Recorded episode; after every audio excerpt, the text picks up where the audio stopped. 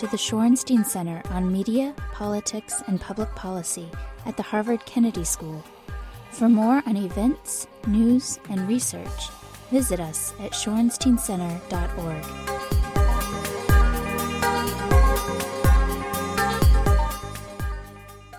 Well, welcome to you all. I'm Alex Jones. I'm director of the Shorenstein Center on Media, Politics, and Policy. And uh, I'm glad to have you here. It is my pleasure to uh, welcome Brian McGrory, who is the editor of the Boston Globe and has been, he is a Boston guy. He is a Globe guy. He has spent your whole career pretty much, I think, at the Globe. Nearly, nearly 25 years. So where were you before? Uh, New Haven. That doesn't count. That's- We don't even consider New Haven for all kinds of reasons. Um, but uh, as I know uh, many of you in this room know, the Boston Globe is seminal, uh, of seminal importance to New England. It is a newspaper uh, that was owned by the Taylor family. Uh, they sold it to the New York Times Company.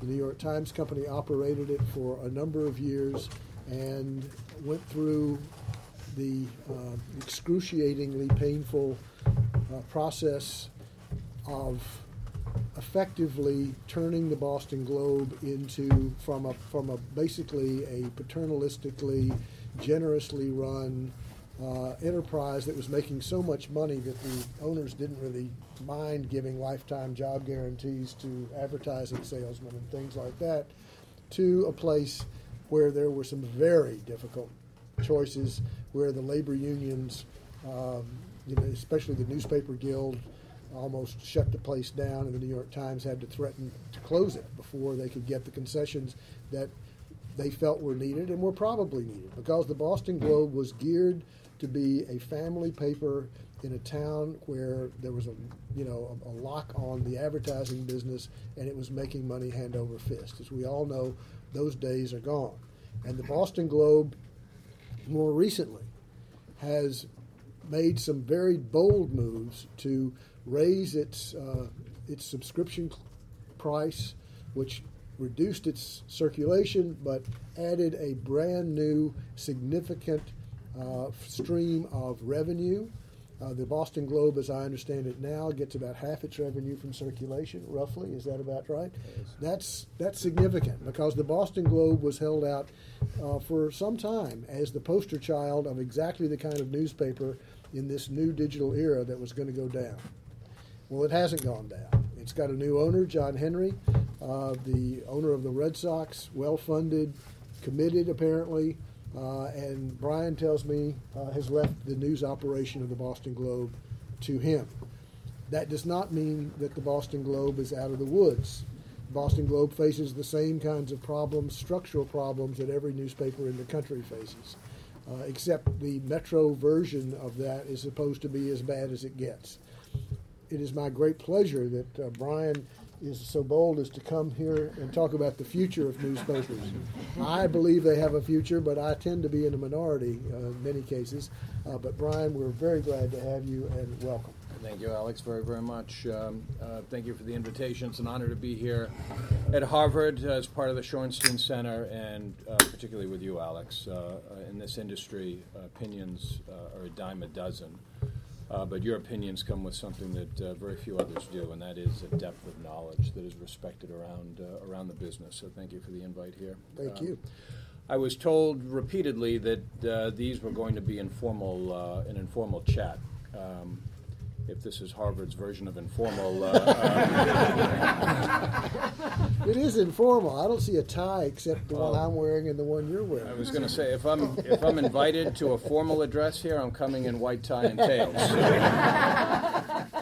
um, but uh, thank you for for that. Uh, uh, so I will briefly address. Uh, I was just going to talk for about ten minutes and then open it up to a conversation if I could. Um, I will briefly address uh, the topic today, which is what is the future of newspapers, and I can actually be very brief on that. Uh, I have absolutely no idea.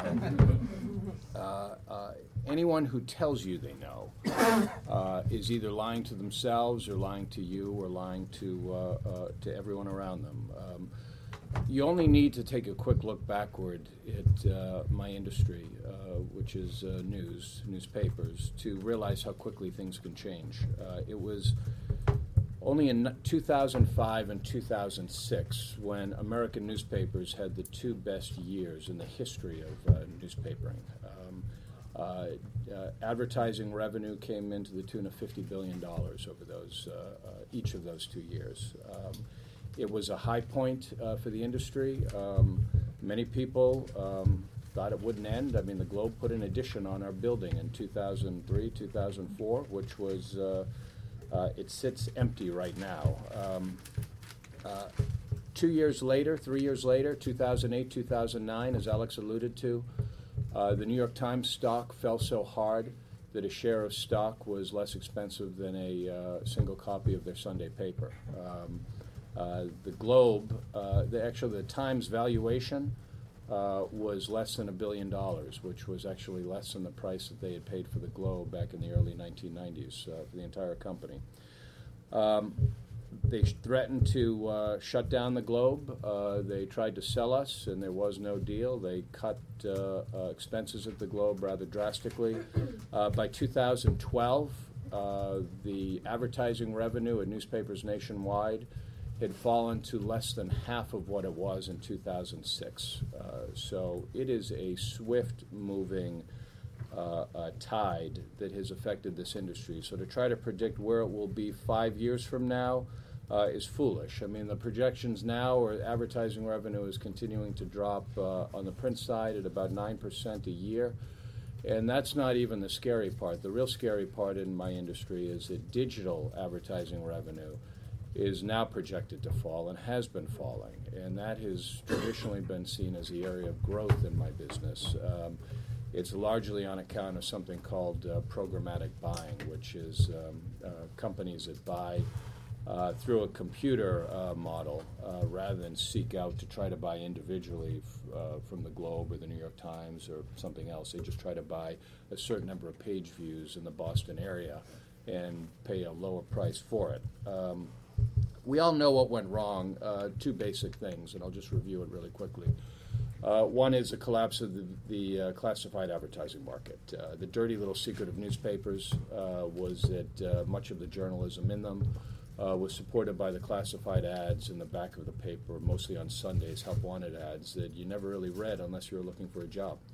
And the Globe, along with um, the LA Times, um, uh, was one of uh, the most successful papers in the country at uh, bringing this classified ad revenue in. Uh, tens and tens and tens of millions of dollars a year in classified ad revenue. It supported uh, for a paper. Well, it's supported at the Globe uh, bureaus and foreign bureaus in eight different countries. Um, we had bureaus in Europe, two in the Middle East, one in China, one in Africa, South America, Canada. We had a Washington bureau that's over twice the size as it is now. We had domestic bureaus in Silicon Valley, Chicago, New York. Uh, we opened up a New Orleans bureau because uh, we had a reporter, Curtis Wilkie, who got frustrated and just drove to New Orleans in the middle of one night, uh, called up and said, I'm now your Southern reporter. And, and, it didn't matter back then. We had so much money, we, uh, we supported it. Um, uh, now, combine that, the loss in classified advertising to places like Craigslist, Monster.com, Jobs.com, uh, Cars.com, Realestate.com. Uh, so much of that money went away, and uh, uh, we're left with a fraction of it, and it's not a particularly good fraction, and we've come to the realization that that money is not really coming back. Uh, so combine that with um, uh, the impact of digital platforms on readership. Uh, back in the mid 1990s, the Globe, as well as most other major papers around the country, opened up websites to accompany their print products, and those websites. Um, uh, largely, uh, with a few exceptions like the Wall Street Journal, uh, gave the journalism away for free. The assumption back then was that digital ad revenue would support the cost of the journalism, uh, or that the internet wouldn't really catch on and it wouldn't matter. Um, uh, both of those have proven uh, starkly wrong. Um, so our circulation has plummeted. the Globe, at its peak in the early 2000s, had a Sunday circulation of 800,000 uh, print. Uh, daily was, uh, we scraped up against 500,000 for a while. Uh, that has fallen uh, precipitously. Um, but I'd like to make the point here that uh, um, every day now, even though we have a much smaller paid print circulation, um, uh, every day, uh, and, and I'll look at yesterday, for example. Uh, yesterday was an uncomfortably slow news day for me. Um, yet we had 360,000 unique visitors going to the home site of uh, uh, the homepage of uh, Boston.com. We had 92,000 unique visitors going to the homepage of BostonGlobe.com. We sold 220,000 uh, print papers. Uh, Sundays, we sell closer to 350,000 print papers. And on a fairly good day, on a newsy day, we'll be up at 400,000 uniques on the homepage of Boston.com and uh, uh, another 100 to 110,000 on BostonGlobe.com. The point being that we have more readers of Boston Globe journalism now than we have ever had in the history of the paper. And the larger point from that being that while the business model is definitely broken, let's not make any bones about that, the journalism model is not. Um, so the question is, how do you fix the business model to make things right? Uh, thousands of very, very bright minds around the country are working, and around the world actually, are working on this question uh, every day and every night. And arguably, uh, the foundations of strong democracies are dependent on the answers to this because, as we all know, newspapers, news organizations are vital to this. Uh, the answers are hard to come by, and there's actually a very odd dynamic in the air right now. Uh, um, uh, here in this country, we've seen some people uh, protecting print with all their might, and other people rushing into digital. And we've got two very uh, obvious examples. The Orange County Register uh, was not too long ago bought by a very smart, very capable Boston based businessman named Aaron Kushner, uh, who has gambled uh, uh, very, very heavily on the print product out there. He hired a couple of hundred young new reporters. He is, um, again, devoting himself to print. Uh, he is devoting himself to the concept of uh, more local to the point of being hyper local. And the industry has watched him very, very closely. Alex, I'm sure you have. And uh, what we've seen there, his numbers are, it's a privately held company, so we don't get to uh, look completely under the hood. But we have not seen any circulation growth there. In fact, we've seen the opposite. Uh, we've seen a uh, pretty uh, deep layoff uh, not too long after he hired a whole lot of new people. We've seen massive upheaval in his newsroom. His longtime, very respected editor, Ken Brusic, uh, left in the last couple of months and took much of his leadership team with him. Uh, so while and uh, Aaron is still looking to uh, spread uh, his paper into Los Angeles from Orange County uh, without many many new hires, it looks like. So that right now does not look like uh, the ultimate solution. We're still wishing uh, wishing him very well out there. On the opposite end of things, uh, there's John Paton uh, with Digital First Media. Uh, they announced last week that they are shutting down a very closely watched uh, enterprise called Project Thunderdome, which was uh, Digital First is an oddly large uh, newspaper company. It's like the big newspaper company that very few people have heard of. Uh, Project Thunderdome was uh, uh, their attempt at uh, economies of scale, where they uh, produced templated uh, news sites uh, out of an operation in New York for all their smaller papers uh, based on national and international news to the tune of about $50 million. Um, John is um, uh, uh, preaches very, very heavily about the uh, very hard about the benevolence of digital, um, and he's he's he's a loud voice. He's a he's a commonly heard voice. But uh, Ken Doctor reported last week that not only are they shutting down uh, uh, Project Thunderdome, but that it looks as if some of their, uh, if not all their papers, are going to go on the auction block uh, uh, by the end of the year. Um, John. Um, is a undoubtedly smart, well-intentioned guy. Um, but it doesn't look like that zeal for digital is the right way either. Um, so, what does work? The answer for, for me, and uh, I think at the Globe, um, and for uh, great papers like the New York Times, is that we need a balance. We can't run uh, from one side of the spectrum to the other too quickly. There's an understanding, rightfully so, that the future of our industry is digital. There's no question about that. Uh, but yet, I can tell you at the Globe, uh, more than three quarters of our revenue still comes through the door based on our print product.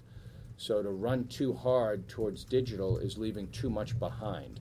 And if you don't pay attention to what the future is in digital, then you're stuck in the past and it's going to uh, get pulled out from under you. Um, we're seeing all sorts of great uh, uh, sites open up around uh, around the industry. Most recently, Vox opened uh, this week uh, with Ezra Klein, and it's a terrific site. I, I don't know if many of you have gotten a chance to go on it, but the reality is, a place like the Globe isn't going to find its ultimate answers in sites like Vox or Politico or BuzzFeed or Mashable or, or Upworthy or anything like that. And nor do I think that the Globe is going to provide uh, a template for the for the rest of the industry because what works in Boston isn't going to work in Springfield or Dallas. Uh, what works in Boston ideally will work here in Boston. And to that end, here's a little bit about what I'm doing and um, uh, what the ownership is looking for. Uh, uh, my goal as editor, I've been editor for uh, about 15 months now, and uh, my goal as editor is to make sure that we maintain the highest possible quality in the newsroom. And that goal, I know it's obvious, but that goal is supported to a wonderful degree by this ownership. Um, uh, they're not trying to cut their way to higher profitability. Uh, we believe uniformly uh, the quality will sell and does sell. Um, so, to that end, what I'm trying to do is make the Boston Globe as much the paper of interest in this city as it is a paper of record. Uh, the days of you know every city having a paper of record and people feeling compelled to read it just because they had to read the paper, those are over. The options out there are, uh, are far too many to uh, think that uh, uh, uh, the Globe is required reading. It's not. Um, we want it to be as enjoyable and as interesting as it is to anybody obligatory. And so we're trying to mix it up on the front page. We're, um, uh, we're trying to do um, more in depth narrative reporting.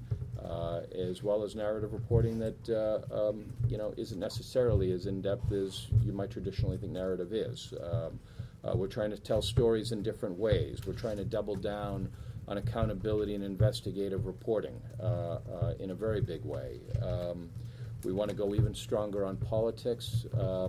And we're not at all embarrassed to uh, try out new sections, uh, new elements of the paper that might have appeal to advertisers uh, to support the rest of our journalism. And you can see that most recently in a new Sunday real estate section we uh, published, which has um, been extremely well received on the advertising market and the money we're getting from that can help us support the investigative reporting that we regard as far more important. Um, uh, we want to continue uh, to push our arts coverage. Uh, we believe we have some of the strongest arts coverage in America.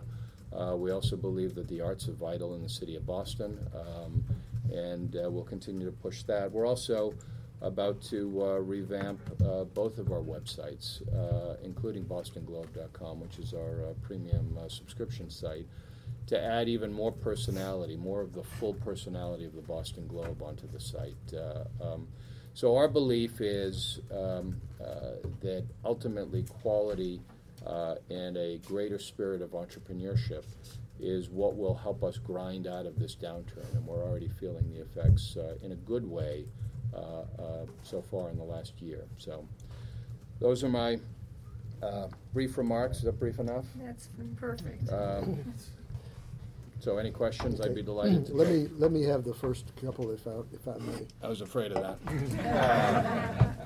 I think it was very shocking that you didn't use the word sports section in your, in your description of, uh, of the strategy of the Boston Globe. I think it goes without saying that that's, uh, that's, that's key, but leave that aside. The, the reality, as far as I can tell, in the newspaper industry is that um, it is a myth that newspapers are on the verge of going out of business.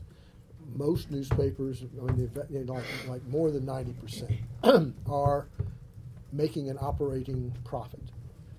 Um, but they're making an operating profit on a lower revenue level.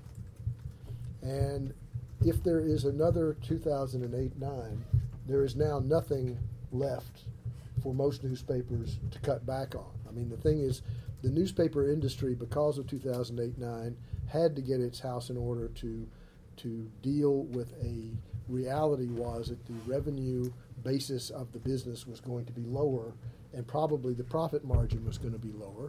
But there is a profit margin. The ones that are in most trouble are mostly in trouble because of their debt service, not because of their operating profit. But when you look, you know, at this issue of digital revenue in decline, that is very troubling. When you look at the idea of of whether people will continue to support the institution, it seems to me that is a very important one too. My sense of what you're making your bet on is that you can persuade a lot of people in Boston that the Globe is something they should support. And support it by reading, by buying a subscription, and so forth. When you look around the industry outside Boston, when you look at newspapers that you compare yourselves to, what do you see outside your own newspaper and the own and the thing that you actually can control? Well, it, it, it's a really good question, and, and um, the answer is going to sound like there's a lot of hubris in it uh, in terms of pride in the globe. But we understand here in Boston that we have uh, an uncommonly sophisticated readership. Um, we just do here. It's, it's, it's, it's, the reality. We're in a we're in a we're in a smart area, and uh, we're in uh, a region that has depended uh, um, quite a bit on the globe over the years. Um, uh, obviously for sports, for politics, but also for investigative reporting uh, as well. I mean, you know, uh, when you think, and I'll get off my high horse in a minute, I promise, but when you think about Boston without the globe, um, I mean, it's kind of a scary place in many ways because Boston without the globe is a place where Whitey Bulger might still be killing people with impunity in South Boston because it was a Globe that broke the story uh, that he was a federal informant. Um, Boston without the Globe is a place where Cardinal Law might still be sending pedophilic priests from one parish to another because it was a Globe that broke that story and won the Pulitzer Prize for public service and caused uh, that that that you know that storyline to ripple around the world. Uh, Boston without the Globe is a place where the state probation department is run like a criminal enterprise. It's a Globe that broke that story. So we we believe that people have come to depend on on the Globe, and and, and consequently we have. Um, and I'm hoping John Henry doesn't ever listen to this. Uh, uh we have probably more reporters, more journalists per subscriber at the Globe than than any other metropolitan paper in the country. Um, uh, we understand that, uh, but we need it uh, because we charge a lot of money for the paper. Uh, we, uh, to your point earlier in your introductory remarks, um, the paradigm was flipped. Uh, we are counting on readers to fund much of the journalism we do. We had a big, big price hike back in 09. we're now the most expensive metropolitan newspaper in the country to subscribe to. Uh, we get people's credit cards. We hit them up for $700 plus a year. Uh, and we keep billing them every month until uh, six months after they're dead. And uh, uh, um, but we believe that when people are paying that amount of money and uh, people have come to depend on us that they need and want great journalism. So we support a, a, a very strong newsroom here. Um, um, but what was the other part of your question? Well, let's go to what you just said because I think that's a very critical point. Why? What? I mean, I'm sure you must have done focus groups or something that makes you understand the rationale that people make to continue to subscribe to the Boston Globe at a time when you know everybody's trying to save money. It's very expensive relative to what it was before and it's a lower product quality just in terms of you know there's now that those foreign bureaus are closed and those other bureaus there's no Washington bureau and things. I mean by by the standard of what the you know what was it's less and it costs a lot more. So the decision to subscribe is rooted in something that I think you would want to understand well. Have you all dug into that? Yeah, so those I listened to you, maybe not well enough, uh, but uh, we know that subscribers who have been subscribers for two years or more will almost universally be subscribers for life. Uh, anyone who we have two years or longer, we have forever. And the key is to get them to that two year mark, and then the numbers bear it out. Um, uh, I mean, what they value is exactly what you would think they value. I mean, first and foremost, they, val- they do value our investigative and accountability reporting. That uh, uh, jumps off the charts in every survey that we do among our uh, most loyal subscribers. Uh, uh, every time we have a spotlight report out, um, uh, it is by far uh, the most read thing in the paper. Every time we have a, an investigative or narrative project, it jumps off the charts. Uh, um, we have done, I hope you agree, uh, tell me if you don't, we have done nothing to try to dumb down our paper. Uh, um, you know, we have made decisions about what we can't cover so we don't spread ourselves too thin. But what we do cover, we want to cover with great zeal and depth. The other part of the question I asked you originally was what you see when you look around at the industry. Yeah, it's, it's a great question. It's a really great question, and and you know what I see is exactly what you see, Alex, and it's an industry that is a whole lot thinner, and the Globe is not an exception to that. Uh, back in the heyday, early 2000s, the Globe had 540 journalists in the room, and uh, my predecessor, uh, Marty Baron, uh, who's as good an editor as uh, that newspaper will ever see, uh, as good an editor as there is in America, with with you know a whole lot of structure and a whole lot of integrity, was forced to cut the paper from 540 uh, uh, journalists to about 360, which is where it is now. Uh, that's what a 35 to 40 percent cut in the uh, number of uh, journalists at the paper, and there is no doubt. I don't pretend at all. It is uh, a different paper now than it was in 2002. Uh, it'd be a lie to tell you it wasn't. Um, but again, the and, and to your question, nationally, the cuts have been deeper. Uh, um, and we like to think we're, um, you know, forgive me, but we like to think that we are still a more thoughtful report uh, on a daily basis in the Globe. And I would like for you to also, before I open it completely, uh, to talk about John Henry. You said that he's not interfered.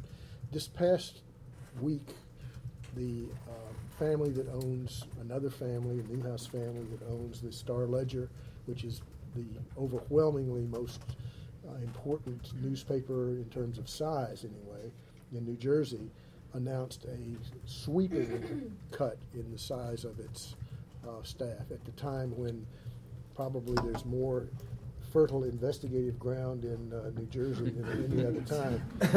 you know, this is also the family that turned the Times Picayune in New Orleans, which was the savior of New Orleans after the flood.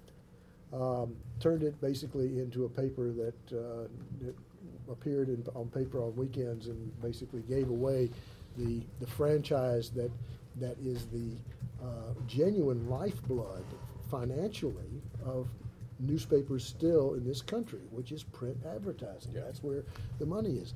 When you look at that ownership, what do you see? So first on, on Newhouse, I mean, and it's tragic what's going on in uh, Newark, um, but that gets to my earlier point about um, newspaper owners rushing to one end of the spectrum or the other. And Newhouse in New Orleans, Newhouse in, I believe, Cleveland, also uh, went to um, uh, non seven day a week print papers. Uh, and that has been devastating. Places that have done that have largely turned around and come back uh, to print the paper every day. Uh, you know, back to John Paton at Digital First. Um, uh, I mean, he's he's really preached it hard. But I mean, uh, John, for all his many talents at this point, he's got preferred parking at bankruptcy court uh, because he keeps going back there. Uh, uh, the digital first model doesn't work uh, right now. We need to have print involved. And, and to your question about the new ownership at the Globe, um, John Henry, uh, um, uh, from everything that I have seen, uh, understands very clearly that uh, uh, you know we are an industry and specifically a newspaper uh, that is going through an incredibly awkward transition, and the transition is from print to digital. But you cannot leave print behind as you look to embrace digital. You have to have you have to have a leg in each in each end. I'm trying to think of any more cliches I can use there, but uh, none come to mind. Uh, And, and Shaughnessy is still an employee of the Boston Globe. Uh, Dan is. Uh, those of you who are not Bostonians or readers of the Boston Globe, the Boston Globe has the most savage sports columnist in the United States. And when I say savage, I mean he savages his own teams. He savages the Red Sox. He savages the Patriots. And he does it with certain, you know, glee, as far as I can tell. so I, I, I might just use a different word. Um, I, I, would call it insightful. Uh, Dan, for my money, is one of uh, absolutely one of the best sports columnists in the country. Uh, and uh, uh, as long as I'm the editor of the paper, I, I aim to have him as our, one of our lead, if not our lead, sports columnists. Well, as I say, some of you may not know that John Henry, the owner of the Boston Globe, is also the owner of the Red Sox. so, There have been a few awkward moments. So uh, uh, let me open this to students first. If uh, if you're a student at the Kennedy School or Harvard and you would like to ask a question, just raise your hand and let me know. Yes. Um, I'm wondering if you think about the products produced for print medium versus your digital medium in different ways, i.e. there's, you know, constraints on story length, on, you know, like location of stories and prioritization in print that there aren't in digital. So do you think about those as two different products or as the same thing? No, it's a really good question. Um, it's always kind of cracked me up before I became editor. Uh, before I became editor, I was a columnist, and it is a um, it's almost like a, a bizarre scientific experiment to make a columnist the editor of the paper uh, uh, because I had no no extraordinary management experience uh, behind me, and I always used to look and wonder. Um, the, the organization would labor every day over the decisions of what to put on the front page of the print paper. And then you'd have some like 28 year old guy making the decisions what to put at the top of the homepage or woman. Um, and it kind of made no sense. Uh, um, we've tried to add um, a little bit more structure to that. And, and with the understanding, to your very good point, that you, you're on occasion playing to different audiences, and what works on your website is often going to be different than what works uh, on, a, on a mobile site that somebody is reading while they're waiting for a latte at Starbucks.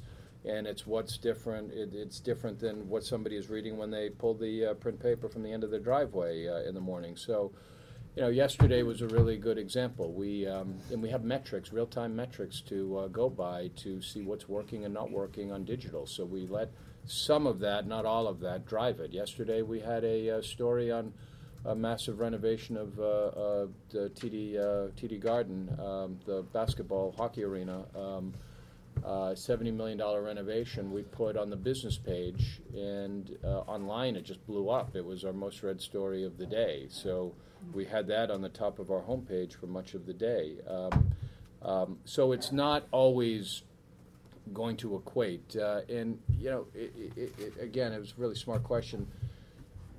Lengths of stories. Um, it's funny because when you're on digital, you can actually let a story run longer because there's no print constraint. There's no page that comes to an end. The real constraint, though, on digital is you're not going to keep people on that uh, platform for as long. So uh, there's kind of a paradox there. So we understand that. I mean, I, I happen to think the next frontier on this is a different kind of storytelling completely for mobile, for smartphones. Um, and nobody is there yet. The New York Times has just started to make a uh, run at this uh, with the new mobile app they put out a couple of weeks ago. But I think there's an even smarter way to go about it that's the next frontier. Native advertising. I don't want you to get away without addressing that. Have you all started doing that yet? So we started looking really hard at it. Ex- and explain what native advertising is. Well, it made that, and that's a good question, Alex. It's something different to.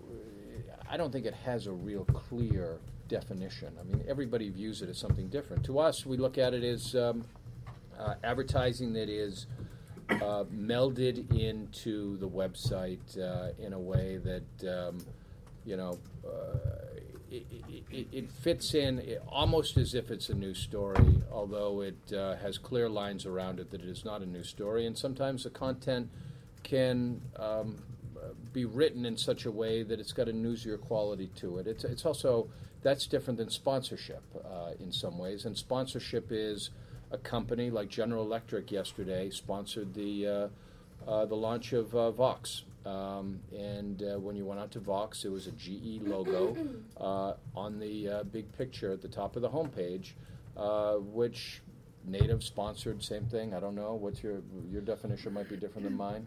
Um, well, the, the, the point is that the advertisers prefer to have their message delivered in the body of something that looks like news because it has more credibility. And the tension is that the more like it is, the more apt it is to be confused with news, the better the advertisers like it. But there is a, a line that is in, unclear uh, in many newspapers about how close is too close so that you lose the credibility of your own reporting because people equate it with something that is bought and paid for uh, eventually they figure that out and it basically discredits your own journalistic credibility. But the, the, there's no question that the whole idea of advertising that is made to look like news is because people hope that it will be confused with news. And my standard is pretty simple on that. We just have to make sure it's delineated that it doesn't look like news. It, it can be it can be in a position. It could be a news position, but it has to stand out as something that's not news. I mean, we've, we've had these debates um, on so many different fronts. Uh, a couple of years ago, it was about front page advertising, and would we allow advertising on the front page of the paper? And there was all this hand wringing about it. And what's funny is if you go back and read a Boston Globe from the 20s or 30s, maybe even the 40s, there's front page advertising all over the place. Uh, you know, we act like we're uh, Snow White on the issue, and we're, we're not. Um, uh, so front page, we finally put front page advertising out there, anticipating this outpouring of, of uh, complaint from our readers. I don't think we got a single call. Um, uh, we had um, earlier this year above the fold front page advertising. It was a little Citizens Bank ad on the left side of our paper in what we call the rail, which is uh, the, the part of the front page that teases the stories inside all again, all this hand wringing and uh, not a single complaint. Uh, um, and it was clearly delineated, clearly marked as advertising. I mean, from my point of view, um, uh, I don't want to be riding around on a white horse uh, through an empty newsroom.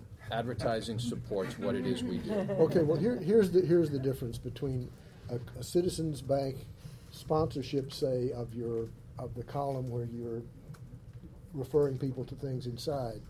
And something that looks like an article that has a headline that looks pretty much like the Boston Globe and talks about all the great things that are happening at Citizens Bank. Now that that's not going to happen. Well, that's that is native advertising. Yeah, but that's not going to happen on our. We will. That will be so clearly marked uh, that there will be no confusion or no desire by citizens to have that. Mm-hmm. Uh, other questions from yes. Me? Yeah. Um, thank you. I, I grew up with the Boston Globe, and um, back in the day, it had uh, excellent international coverage. You said there were eight foreign bureaus that were closed. So you've eliminated all your international coverage, but not eliminated the word globe from the masthead of the newspaper. I wonder if part of this doubling down on quality um, will will somehow mark also a return to international news coverage in, in, in one way or another. Is there a way to sort of put that together again after it's, it's been completely dismantled? And that, that's a great question too. And what I commonly say is that uh, I, I, want nothing more than to be able to fulfill the fulfill our own name um, and cover the globe.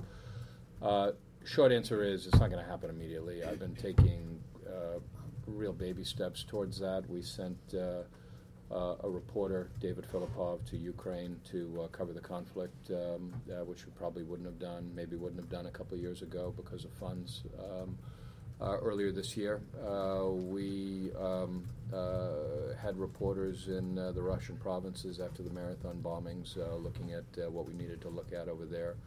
I just sent um, a great reporter, Matt Viser, to uh, South Korea to cover the boom in Dunkin' Donuts and the coffee culture. of Seoul. uh, Korea is the largest country for Dunkin' Donuts coffee outside of uh, the U.S. And-. No, and uh, you missed that story, Alex. It was a great story. But, uh, um, do they take it regular or what? uh, there is a there is a four-story Dunkin' Donuts in downtown Seoul um, where people go to just hang out at night. So, I have been taking, to your point, I have been taking baby steps. But to a, a point that I made a while ago about um, cutting down on resources uh, and spreading ourselves too thin, the decision was made by Marty Baron, and I support it fully that we can't try to do everything just in a thinner way. And the Globe, along with many other major metro papers around the country, have decided that what we do best is cover our region. And where we want to dedicate the most resources we have is in our region, and that's for local news coverage, local arts coverage, local sports coverage. And where we can uh, cover national stories, we will. Um, uh, we still do have a Washington bureau of uh, six uh, really good people. Uh, they've won uh, a couple of really nice awards already this year for some work they did last year on dysfunction in government. Uh, but if um, if John Henry calls me up when I leave here and says, "Hey, I've got 20 million I want to invest uh, in the in the company," uh, I would absolutely look at taking a, a million or two of that and uh, having bureaus in key places. Yes. Um, I had a question about the metrics that you collect about your readers. So, yes, you know about the readers, but I wanted to know do you have more information in which about the context in which they read the news? For example, the construction of a sports stadium. Some sports enthusiasts might be interested in it from the point of view of sport, someone else might be interested from the point of view of real estate, which could drive the direction which you follow up on that story. So, do you have some mechanism in place by which you judge the sentiment of the readers, or is it just how many page views you get? Uh, I am. I could try to fake my way through this answer, but I won't. uh, uh, I am sure that we do. We have uh, an entire uh, team of an analytics team that looks at these things, and they feed that information to what's known as our product team, which uh, determines. Um, uh, you know the way we present our news on various platforms. Uh, has it gotten down to my level in which I'm, you know, trying to figure out who's reading what story for what reason? No, I mean I kind of, you know, I'm curious about it. Uh, uh, I kind of know it inherently, but uh, no, that has not reached me. But it's a good question. Here's a question for you about just news judgment. Why would you have put the renovation of, you know, this incredibly important sports facility on the business page, which is inside the metro section, Mhm. instead of on the front page? Um, because very rarely, but every once in a while, we make small mistakes. there's, there's no other way to answer it. Okay. Are there any other students who who uh, who would like to weigh in? Okay, then I will open it. Yes, Lee. Um, you know, Boston is a great student town, and it had a very robust um, alternative student, you know, student press. The Real Paper, there's some Real Paper and Phoenix alums around. Um, since those have folded, and since there is a huge student population, which uh, have you have you done anything particular to try to kind of capture the the audience and, and the energy of what was the alternative press? A little bit. Um, so yeah, we, we opened up when the Phoenix closed. We hired uh, a couple of uh, uh, relatively key people over there and opened up um, um, uh, what's known in the parlance of the day as a vertical, which is a separate site that lives away from our regular sites but has an affiliation to it. Uh, uh, called BDC Wire, which is uh, Boston.com Wire, which is um, a site that uh, basically covers uh, the pop arts uh, uh, music scene around Boston um, uh, with a much sharper edge to it than you would see on either one of our two websites, uh, boston.com or bostonglobe.com. Um, it's done okay. I mean, the problem the problem is the question. You didn't really know about it, and uh, so we, yeah, so um, that's the problem. We haven't done a particularly good job of marketing it, and uh, uh, we looked really hard when the Phoenix closed. Um, it opening up uh, a digital uh, and/or print alternative, and ultimately we decided that why would we think we could make a run at something that the Phoenix couldn't when they had um, uh, the history and the DNA to do it? Uh, I do still think, I agree with you, I do think there's a play to be made there. Um, we're hoping to bring, you know, some, if not many of those readers onto Boston.com. We're going to um, unfurl a pretty significant renovation of the aesthetic of Boston.com uh, in the coming days or weeks. Um, and we think that we hope that will be attractive to people of a certain age. Um, look, I've also found it a little bit um, uh, unsettling, if not scary, for an organization like the Globe to um, pretend to be something that we're not, and that is to try to appeal to an audience that maybe we, we, we don't have natural appeal to. But with something like Boston.com, we do, I mean, we know it from our metrics. We, we, we do appeal to a, um, uh, a cross section of people, including some young people who are into those kinds of issues. So, Yes. Um, I speak as a former copy boy for the Globe in the summer of 1948. Thank you for your service. I want to ask you about John Allen. For those who haven't heard of him, uh, he's been a long-time reporter of things Catholic, especially the Vatican, and that you hired him and made him an associate editor. Uh, I was wondering, has he had much impact in the Globe? Uh, Have people responded uh, in terms of uh, more readers or what? So it's a good question. So John Allen is um, uh, uh, considered to be the um, most insightful, best connected uh, English language reporter on issues of the Vatican. And he was a longtime reporter for the National Catholic Reporter, which is a website and weekly paper uh, covering uh, Catholicism around the globe.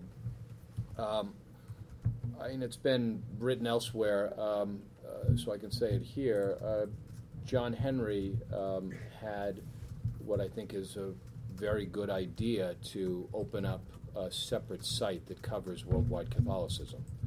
And uh, um, he didn't tell me about that uh, when he uh, when he reached out to John Allen, and because he had heard that John was the you know foremost uh, uh, Catholic correspondent in the world.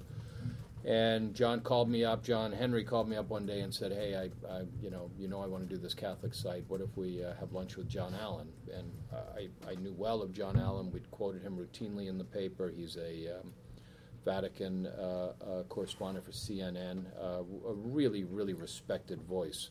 So I got together with him for lunch the day after the Red Sox won the World Series uh, last year. Um, uh, John didn't look so good that morning, but uh, um, we got together for lunch and uh, um, uh, hit it off. And I was very excited to get John Allen to the Globe.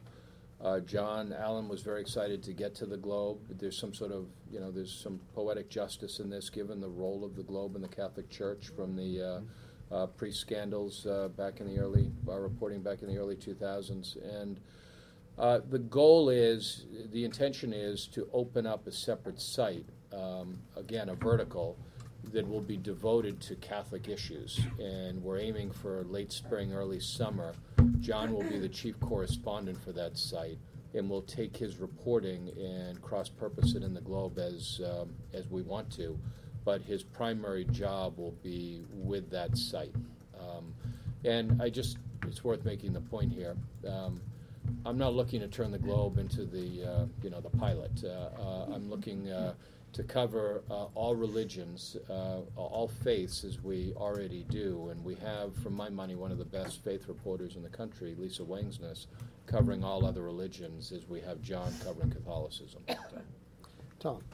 Yeah, um, As you know, the, uh, there's a lot of concentration uh, of audience on the web, and a lot of that has to do with brand name, so that for nytimes.com, cnn.com, they can pursue kind of a strategy and international strategy, even to try to increase their, their audience. And um, you mentioned that the Globe uh, has kind of a regional strategy. Uh, and I wonder if you can talk more about that. I can see it in the context of the Red Sox, the Patriots. Uh, how does one think about region? I mean, I, uh, kind of the Globe is like a little bit like the Atlanta Constitution, uh, where it could reasonably pursue that strategy. It's kind of hard to think about the Philadelphia Inquirer pursuing it.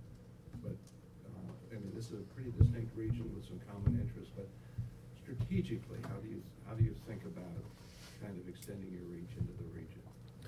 Well, we actually think about it all the time, and um, um, there is a bit of an irony in that, you know, I, I personally, in terms of the region, uh, I look at our region as all of New England. Obviously, we're focused, our readership is focused within Route 495 and even more within Route 128. Uh, but I happen to think, as you just alluded to, we, we live in a very distinct region of the country. Uh, I mean, th- there's barely another region as distinct, uh, maybe the Northwest. Uh, uh, but uh, um, there's a bit of an irony in that we used to have reporters covering New Hampshire. We used to have reporters covering northern New England. We've had to cut those, and I'm thinking uh, hard about whether we actually put somebody up there. Uh, uh, maybe we make a foray into Rhode Island, uh, is the Providence Journal has just been uh, hit really hard by economic forces down there. Uh, you know, maybe we do that, maybe we don't. I don't know. Um, and we make that attempt to um, um, enlarge our natural base of readership. Um, but even amid this regional strategy, uh, it's amazing, um, particularly Boston.com, how many uh, national readers it gets, um, driven to the site by search and social, uh, largely um, uh, Red Sox coverage, Patriots coverage. Um, I mean, the, you know, the, you get sick of the phrase "Red Sox Nation," um, uh, but it really does exist, and it's it's truly national. Uh, we actually started distributing, uh, selling the paper uh, in and around Fort Myers this spring. We had it uh, printed by the uh, Fort Myers paper, and we had home delivery in the Fort Myers area. Um, uh, because there's so many Bostonians uh, who are down there. I mean, I come from Weymouth, and uh, Marco Island is like Weymouth South for three months every uh, every year. Uh, so, um, while we are pursuing the regional strategy, we're also understanding that there's national opportunity there too, and we're not looking completely askance at that. Nick. Um, I've been teaching in the School of Journalism at Northeastern University for the last 25 years. Um, and I'm amazed that uh, my students uh, believe that there's a future in journalism. Um, I believe there is myself. But I'd be interested to know what kind of advice you would give them how to start a career in journalism today.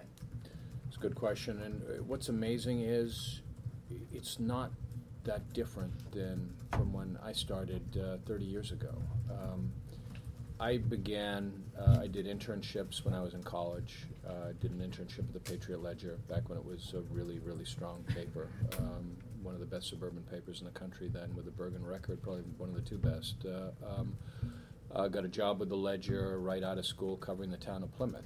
And it's not that different now. I mean, uh, there is uh, there are still extraordinary opportunities for people who are willing to come out of school, uh, um, not seeking uh, big paychecks, who will cover uh, individual communities uh, in the same way that we did it back then. Only they'll be doing it for Patch or for hyper for Wicked Local, um, maybe for the Globe. Um, in our regional issues, our regional editions. Uh, but those opportunities still exist, and they haven't changed that much uh, uh, because the belief is that somebody willing and able, uh, um, uh, with the talent to find news and tell good and interesting stories, that hasn't changed.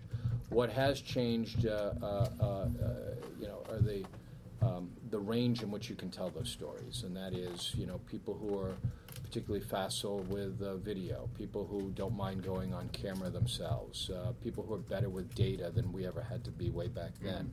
Uh, uh, but that's kind of you know more natural progression of where this industry is going than any kind of seismic shift. So, I I think the same kinds of opportunities are still there in the same ways. Yes, sir. Comment and then a question. You mentioned the contribution of the Globe on a local basis, and your achievement, in my view, and that of many, many others, uh, with respect to exploiting an issue that was local, but has had enormous effects around the world in the academic community, is the story you did in the American Academy of Arts and Sciences.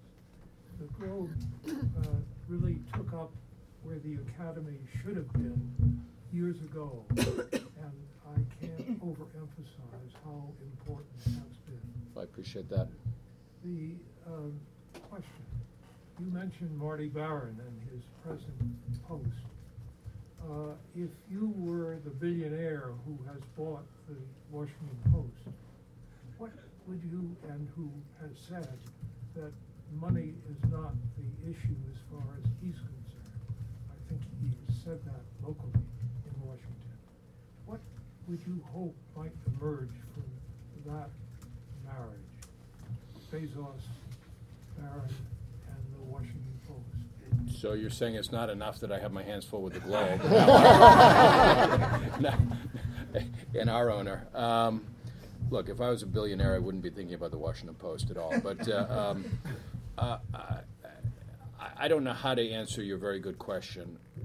But what I do see is an extraordinary opportunity and a whole lot of excitement that we have these two kind of newfangled owners in our industry right now. They are as non-traditional as you can get. They are. This is not the Newhouse family. It's not the Sulzberger family. It's not the Taylor family. Although they're all good, really good owners.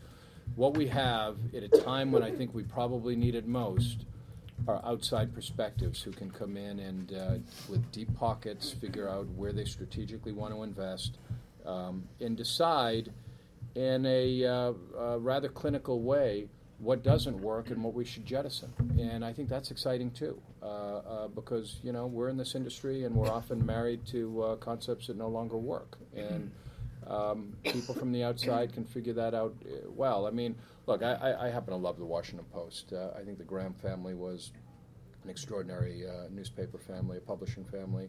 Uh, uh, what it took for Don Graham to sell that paper, I can't even imagine. Um, um, a heart wrenching decision, and probably ultimately a wise decision. Uh, uh, but Don made a bet a long time ago that um, very different, and Alex, please stop me if I'm wrong, very different from the New York Times, where the New York Times went pursued uh, national ambitions and a national advertising audience, a national subscription base.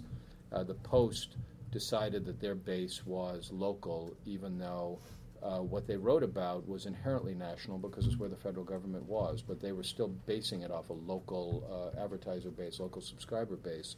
And we've seen that uh, um, it's not necessarily that it was a wrong decision, it was probably their only decision, but they've suffered the same way that other metropolitan papers around the country have. Uh, they're still a whole lot bigger than the Globe. Um, um, they still have uh, uh, great ambitions, and you know I've seen a little bit of what Marty is doing down there, and Bezos looks like he's investing in a significant way, especially on the digital side. Uh, and um, you know we wish him well because we'll replicate anything that uh, works down there. Bill. To go to the other end of the scale from the foreign bureaus, I I want to ask you a question about your towns and the neighborhood coverage. This is really one of the, the classic nuts to, to try to solve for metro dailies, I know. Um, and the Globe still does a lot with its regional Sunday sections, but I noticed last month, at least some reporters were laid off, I think, from the Yorktown, your town's initiative. What opportunities do you see in the way of collaborating with local startups in neighborhoods around town, or where, where do you see all that unfold? It's a good question. We're looking at every possible model. This has been a, a really, really frustrating facet of the business. Uh, um, uh, you know, many, many very good major metro papers uh, have taken a hard run at this. Uh, many have tried novel approaches uh, in terms of how you cover uh, very local, hyper local. Um, the Globe made a really hard run at it a number of years ago. Uh, we hired a ton of people uh, and ramped up a collection of websites dedicated to individual towns that would also feed into our twice weekly regional editions. Um, but nobody, nobody has been able to figure this out well. Um, uh, AOL uh, through what was it? Uh, was it 100 million or 200 million into patch, um, uh, only to uh, basically um, liquidate it after a couple of years because they couldn't make a good run at it. You know, Gatehouse seems to have a good model, but Gatehouse, uh, getting back to what Alex was talking about earlier, is burdened with extraordinary debt that makes it really hard to uh, take a good run there. Um, uh, the Globe is no different. Uh, we had high hopes uh, for hyperlocal, but we had websites, uh, hyperlocal websites that were aesthetically outdated, technologically backward. We didn't have the money. It's where we chose not to invest our money. And I made the decision uh, last month to lay off uh, half a dozen really, really good young reporters, uh, few of which were, you know, trying to relocate within the company. Uh, these are really strong reporters. Um, and we're going to take a new look at whether there's a model out there that may still work. And it's everything from uh, partnering with uh, the best local blog in any given community and doing a revenue share off any advertising we might get. Uh, to you know stuff that's out there that I don't even know about yet, but it, we have not given up on it, but we have hit the pause button a bit on it. We're out of time. I'm sorry to say. Before we close, though, I want to make one uh, commercial for the importance of the Boston Globe and having its represent the role of newspapers. I think the serious newspapers, anyway, in every community. Some of you who live here and have been here for a while may very well remember, as I do, picking up that Sunday newspaper in 2002 or whatever it was, uh, with the story about the Catholic Church. It was stunning. It was an absolutely stunning story. It was a story that uh, outlined chapter and verse a very tragic and appalling tale about the misuse of power and the abuse of power. The thing that made it very, very significant, though, as well, was that the only comment by the Catholic Church in that newspaper story was no comment. Was no comment. But because it was the Boston Globe, because it was the front page, because it was Sunday, and because Boston Globe had had the goods, the Catholic Church could not maintain no comment. Pieces of that story had already been reported. They were in the Boston Phoenix, but the Boston Phoenix was brushed aside like a gnat by the Catholic Church. The Boston Globe could not be brushed aside. And that's what made all the difference. And the institutional power of these of these newspapers in their communities, uh, when they are respected, like the Boston Globe, um, can be of inestimable importance. And I think that's one of the reasons those people are willing to pay seven hundred dollars to sort of demonstrate support for the institution as much as anything else. And with that, we are closed. Thank you, Brian.